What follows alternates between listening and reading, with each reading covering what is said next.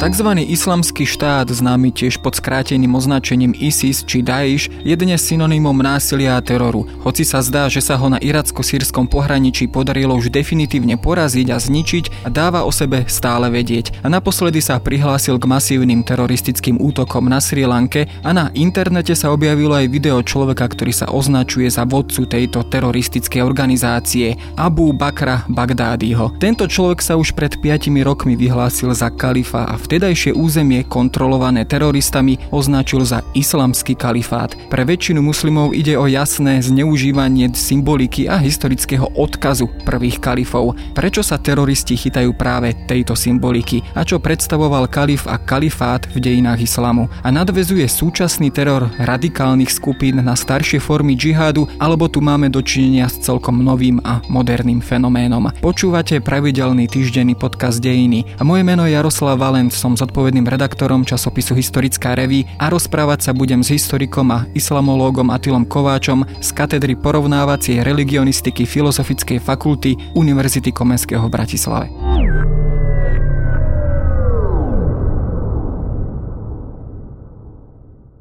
ابتليت بهذه الأمانة أمانة ثقيلة فوليت عليكم ولست بخيركم ولا أفضل منكم Začneme takými naozaj aktualitami a tým sú teda práve nedávne teroristické útoky na Sri Lanke a naposledy aj video, ktoré práve v týchto dňoch naozaj koluje po internete onoho údajného alebo teda faktického vodcu tejto teroristickej skupiny Islamský štát Abu Bakra Bagdádiho. Tento človek, ako som spomínal, sa vyhlasuje za kalifa a územie, ktoré ešte donedávna táto teroristická organizácia ovládala, bolo označené za kalifát, islamský kalifát napríklad, v čom spočíva význam práve týchto symbolov alebo tohto historického odkazu a prečo sa ho práve títo ľudia tak s obľubou chytajú?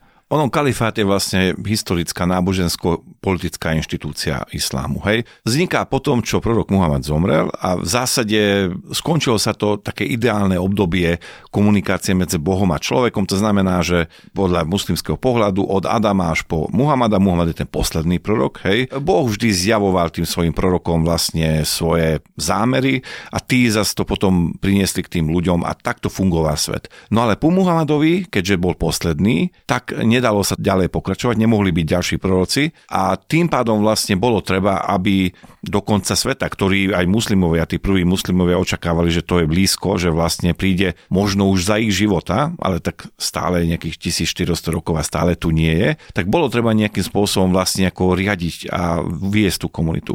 Tak vzniká tá inštitúcia toho kalifa. Kalif, teda chalífa Rasulullah, teda námestník posla Božieho, je vlastne menší kvalitný než ten prorok, ale mal by byť vlastne taký ten ideálny vodca tej komunity. A na začiatku islámu to boli tí štyria pravoverní kalifovia, ktorých zvolili tí muslimom pomedzi seba a vlastne taký ten princíp tej voľby sa stáva rozhodujúci pre ten ranný islám a pre tých sunitov.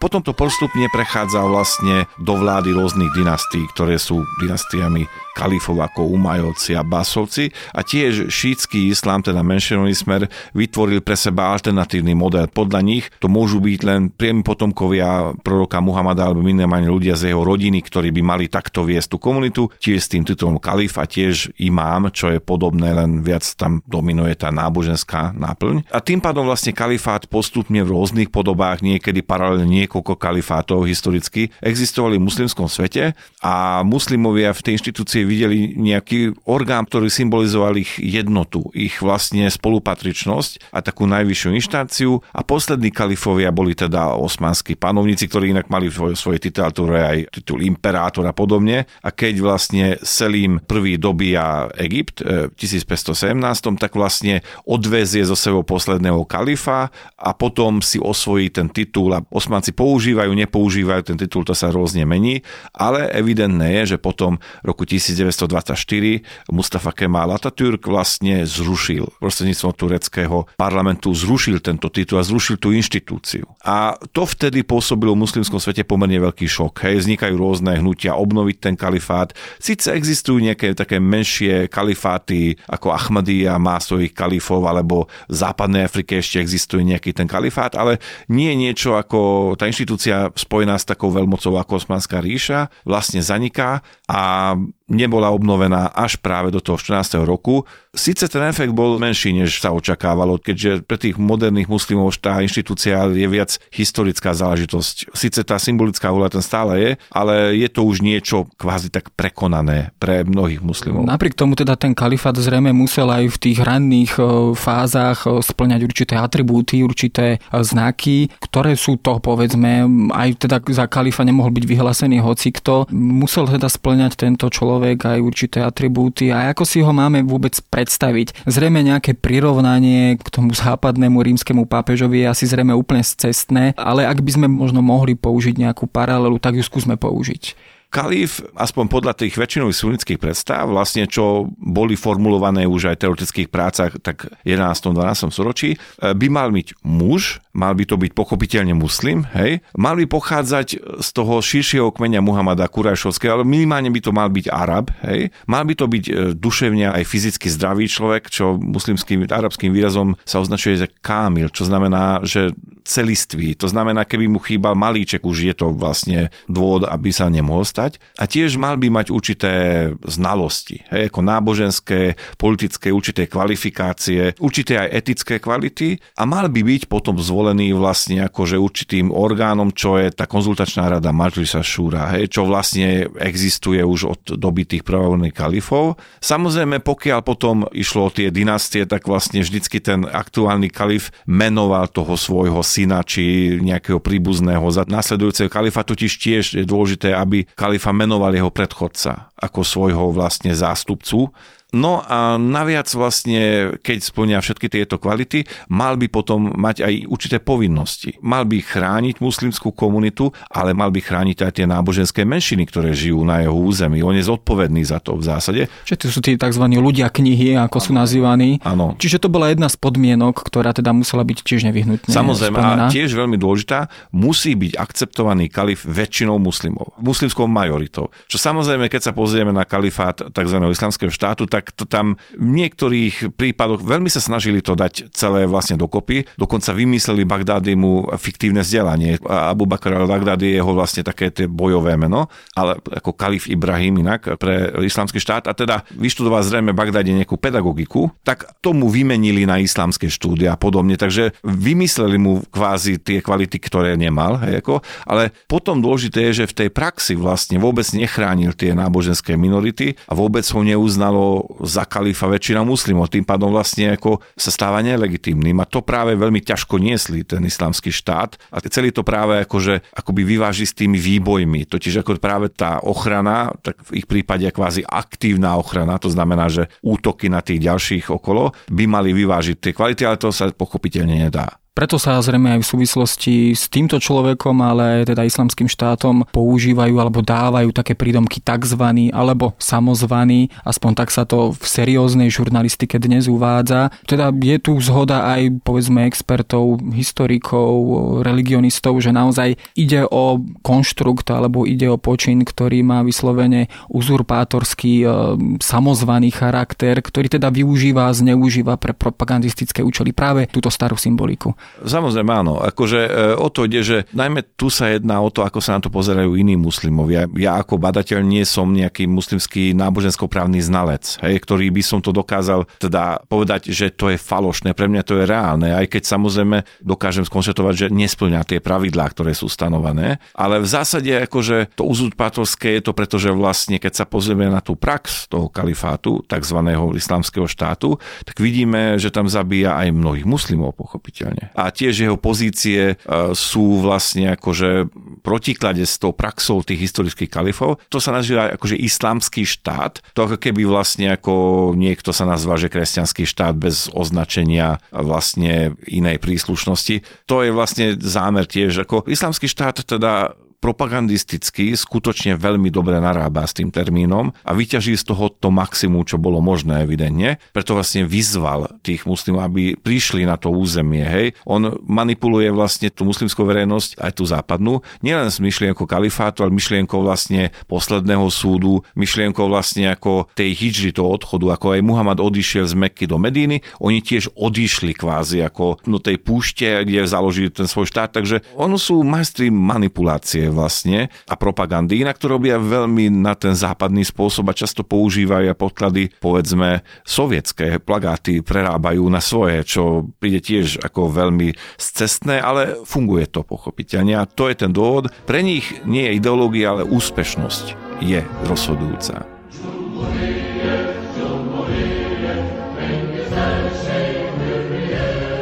Türk milleti taben demokrattır. Spomínali ste práve ten šok z toho zrušenia eh, kalifátu práve Ataturkom ako súčasť veľkej reformy alebo tej westernizácie spoločnosti, tureckej spoločnosti v prvej polovici 20. storočia. Čo to presne znamenalo? Boli moslimovia tak naozaj zvyknutí práve na takúto formu riadenia štátu, vôbec politického jestvovania, ehm, že to istým spôsobom v tom 20. storočí vytvorilo určitý precedens a určitú no, pre nich nepredstaviteľnú situáciu. Áno, to vlastne veľmi dlho už to malo len symbolickú úlohu, evidentne. To je niečo ako keď zanikla rímska ríša. Hej, ako vlastne tiež už vtedy to už nebola rozhodujúca veľmoc, ale evidentne vlastne pre ľudí to znamenalo určitú kontinuitu, určitú istotu, že tu existuje. Ale tak v praxi to znamenalo, že vzniklo veľa textov, povedzme, od tých islamských e, reformistov, ako je treba spraviť nejaký ten kalifát, ktorý nemá politický, len duchovný charakter. Hej, akože e,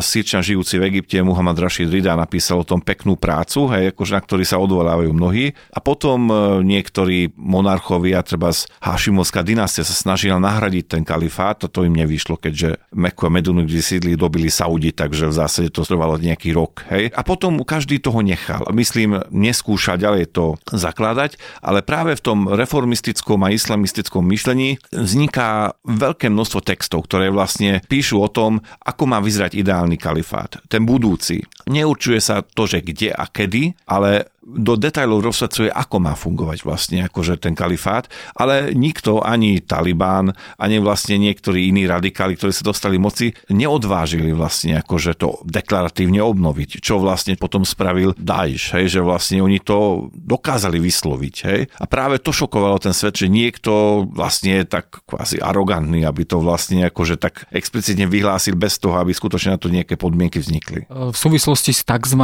islamským kalifátom alebo islamským islamským štátom e, spomína skloňuje predovšetkým ten teror, ktorý šírili, ktorý teda oni vyhlasujú za akýsi svetý džihad. Aká vôbec táto koncepcia, koncepcia džihadu, teda svetej vojny, aký má pôvodný význam vlastne v tom pôvodnom islamskom kontexte, aj teda tých prvých kalifov. Je to opäť e, nejaké deformovanie tejto pôvodnej myšlienky, alebo naopak našli by sme už aj v tých ranných formách a ranných fázach naozaj taký ten nekompromisný, e, pre nás možno teroristický teroristický prejav práve takéhoto horlivého šírenia viery.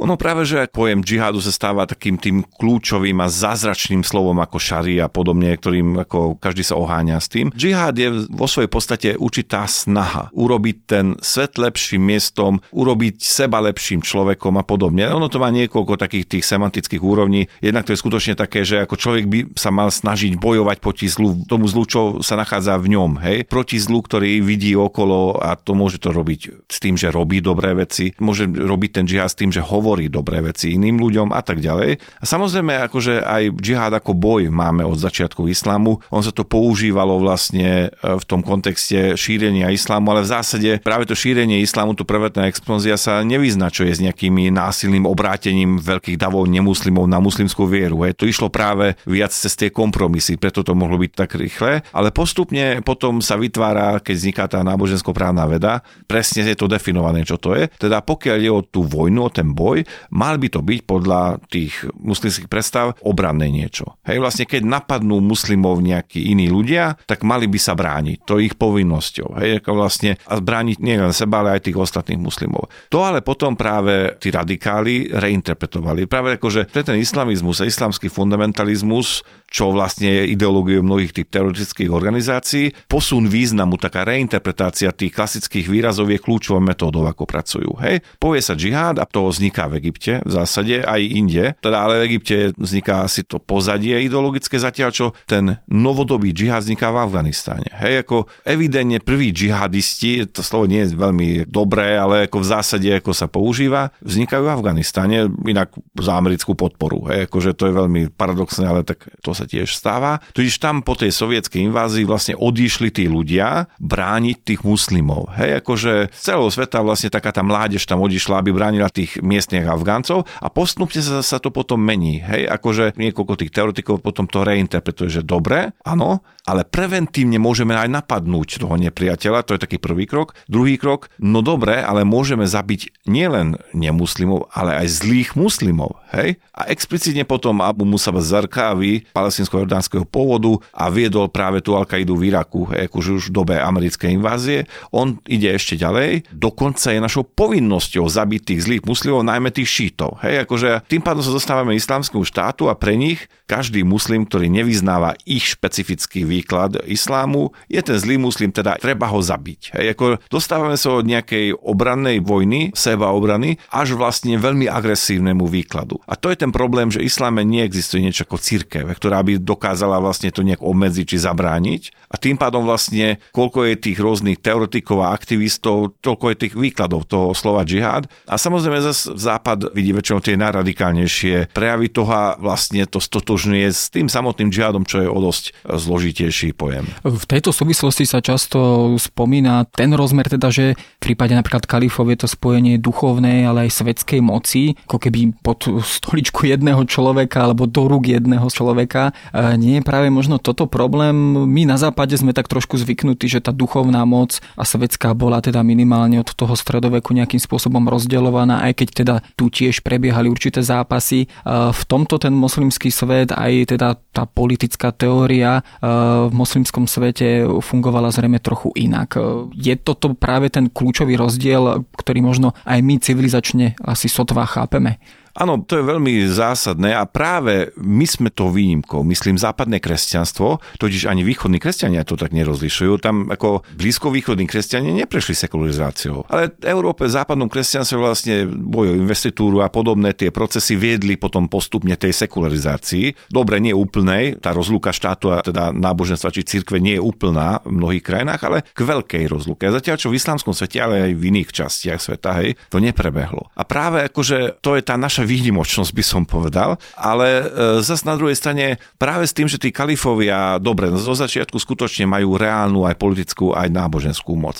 Ale potom sa stávajú čím ďalej tým viacej takými symbolickými hlavami. Islámu veď už aj v dobe križiackej vojny kalif sídliaci v Bagdáde nemal žiadnu reálnu moc. Rozhodali za neho iní. Ale akože tá symbolická hodnota stále tam zostáva a niektorí tí kalifovia skutočne to dokázali aj premeniť na reálnu moc. Ale ten kalif existoval a formálne, aspoň na papieri, mal také tie právomoci, to tak zamrzlo na takom mŕtvom bode, že vlastne akože tam neprebehli tie procesy, ktoré by viedli k tomu rozdeleniu a tým pádom tomu ďalšiemu vývoju. Takže je to skutočne akože jeden z tých dôvodov, že prečo prichádza potom tá stagnácia. Akože mnohí v tomto vidia jeden z tých dôvodov, že prečo vlastne ten vývoj nešiel inou cestou.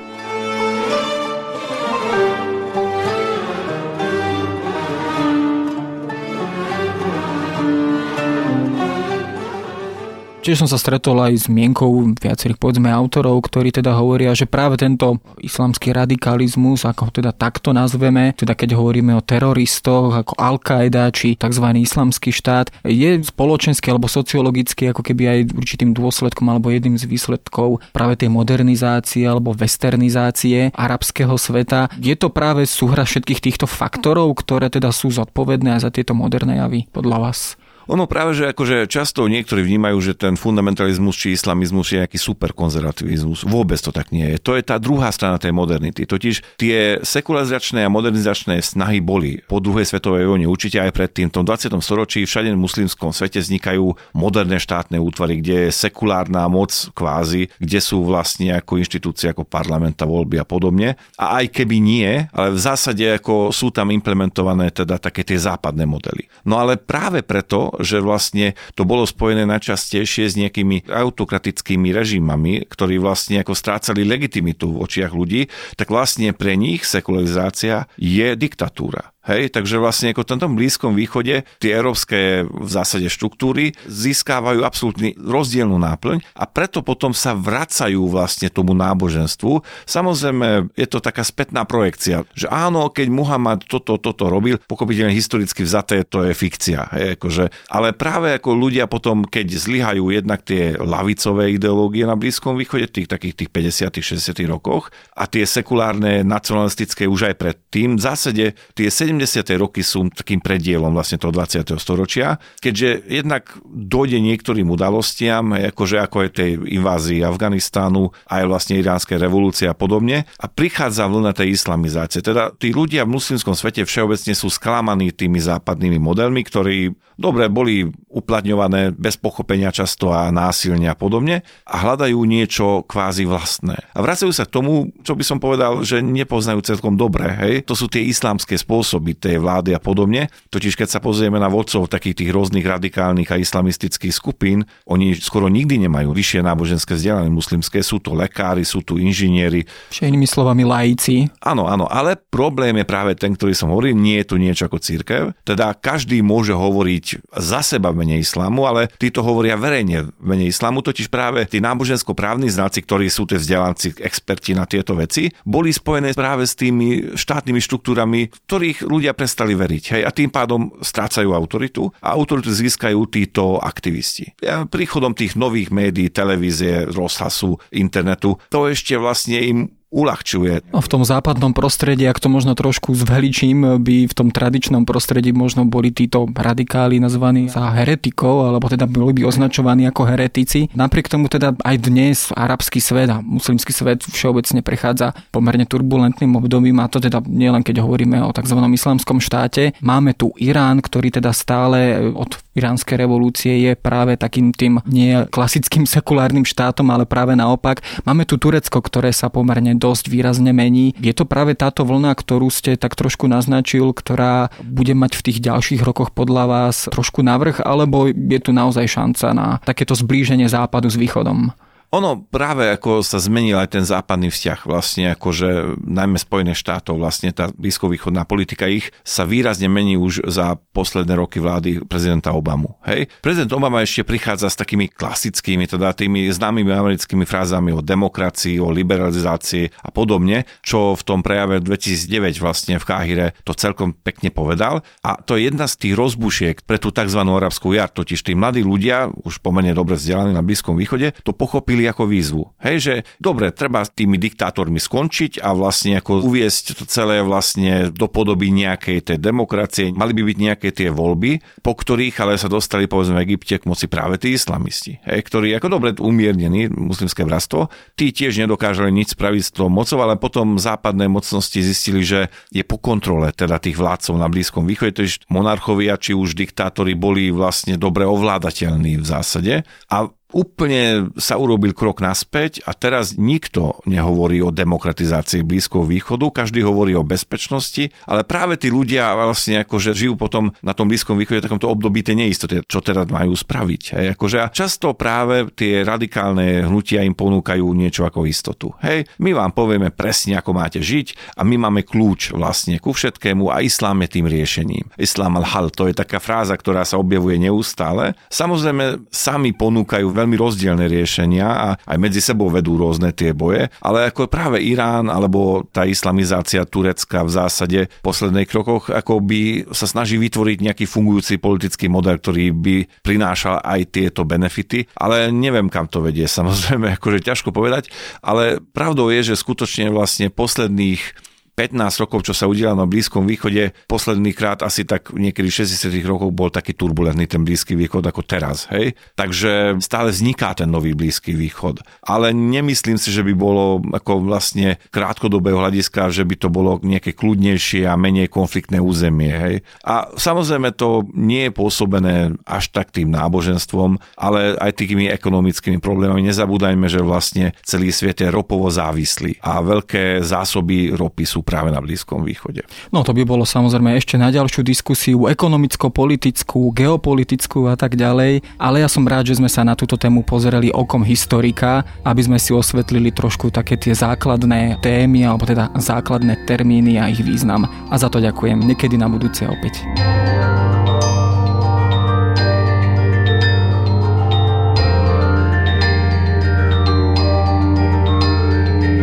A to je na dnes všetko. Počúvali ste Dejiny, týždenný podcast denníka SME a historické revy. Podcast Dejiny vychádza každý týždeň v nedelu. Prihláste sa na jeho odoberanie vo svojej podcastovej aplikácii na platformách Google Podcasty, Apple Podcasty alebo v službe Spotify. Všetky diely ako aj odkazy na témy, o ktorých hovoríme, nájdete na adrese historická.revy.com alebo sme.sk lomka dejiny. Ak sa vám podcast páči, môžete ho ohodnotiť. Ak nám chcete poslať pripomienku, môžete sa pridať do podcastového klubu denníka Sme na Facebooku alebo mi napísať e-mail na jaroslav.valent zavináč sahy.sk. Ja som Jaroslav Valent a na výrobe tohto podcastu sa podielal aj Matej Ohrablo.